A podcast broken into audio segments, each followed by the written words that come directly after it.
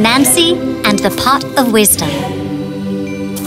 Once upon a time, when humanity had still not discovered the fire or invented the wheel, in a small village of Africa, there lived a man angel called Anansi. Anansi was the son of the mighty king of the sky, Nyame. Anansi was a very curious person and loved to learn new things. This came into the notice of his father, who decided that it was finally time to gift him the pot of wisdom. Anansi, my son, your quest for knowledge has pleased me. I have decided that I would like to give you this pot of wisdom. Wow! This pot will teach you a lot in your life. But remember, the only thing to do with good wisdom is to pass it on. Anansi, who was mesmerized by the pot, did not quite hear that. Thank you, Father. I will keep this pot safely and learn well. Over the time, Anansi learned something new every day from the pot of wisdom. He would try to create something new each time. Look what I've made, Father! Great! I am proud of you, my son. Why don't you share this idea with the villagers? Share this too? No way! This is my creation, and no one gets to use it but me. This worried Nyame, but he chose to not say anything and leave it to time. After a few days, Anansi learned how to light a fire. He was ecstatic and immediately sent a raven asking his father to come by to his tent. When Nyame arrived, he was very pleased to see the fire. Father, I've created fire inside the tent. I don't need to live in the darkness and I don't need to feel cold. I'll keep my body filled with light and heat. Nyame smiled with pride. You have no idea what you have achieved here, son. This discovery will take humanity to a whole new level. You must share this with the people immediately. Father, it is only I who is making efforts to invent and discover. Do you think I would like to share my wisdom with the lazy humans of the village who are doing nothing about their struggles? Nyame was astounded by Anansi's words. He realized that he could not keep quiet anymore. Anansi, I was very happy that the rightful owner to the pot of wisdom was my dear son. However, I realize that I have made a mistake.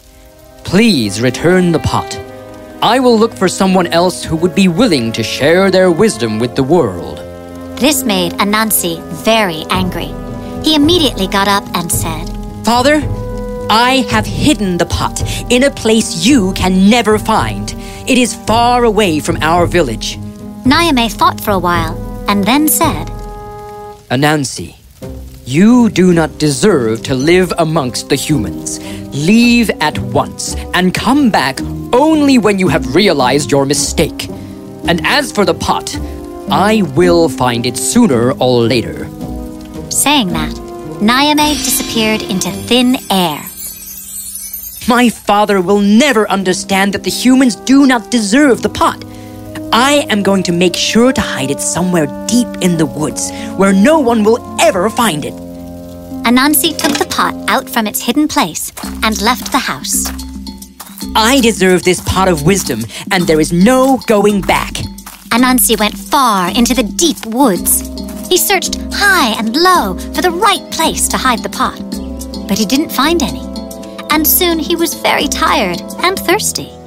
Oh, I'm so thirsty. Where do I find water? Is that a river? Yes! Oh, sweet, cold water. Here, I. Whoa, whoa, whoa. The riverbank was steep and slippery, and Anansi felt helpless. He was afraid that the pot of wisdom would fall from his hands and break. Oh, how do I get there? This is very difficult. Just then, Anansi heard a splash in the water. He looked to the side and saw a little child looking at him and smiling. The child was pulling a vine that was tied to a pot made of leaves, drawing water from the river. He slowly pulled the pot filled with water out of the river and gave it to Anansi. Anansi was amused and gulped down the water in a second as he was very thirsty. Oh, oh, oh, thank you, little fellow. Goo Anansi cocked his head back. Interesting. Well, thank you once again. I gotta go now. Goo Uh, never mind. Anansi turned and started to walk. After a while, he realized that the little boy was following him. Anansi did not like it at all. Hey! Why are you following me? Goo goo! No, no, Goo Goo. You need to go back to your tribe. Goo goo! Anansi sighed and continued walking. The little boy kept following.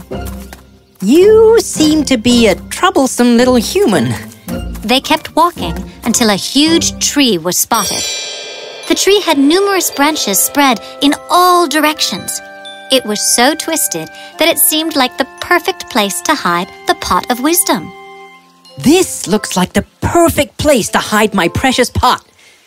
Anansi decided to climb it.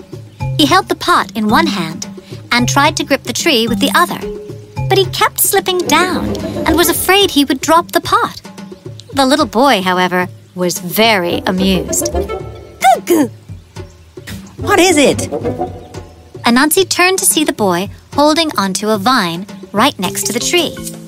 He gestured towards the pot and tied a knot in the vine. Goo Anansi was amused. This could actually work.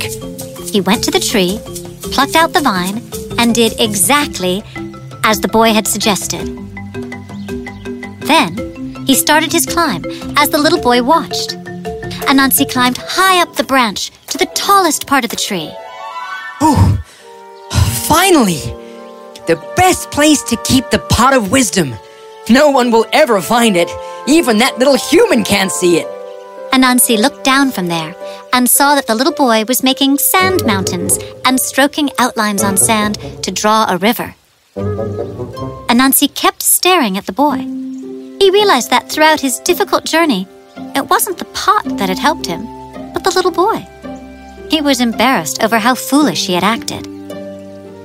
If this little human is so intelligent, even without the pot of wisdom, I wonder what the entire human race must be capable of doing. They. They just need some inspiration, some wisdom to be shared. Anansi looked at the pot and finally made his decision. The only thing to do with good wisdom is to pass it on. Yes, that's what Father had said.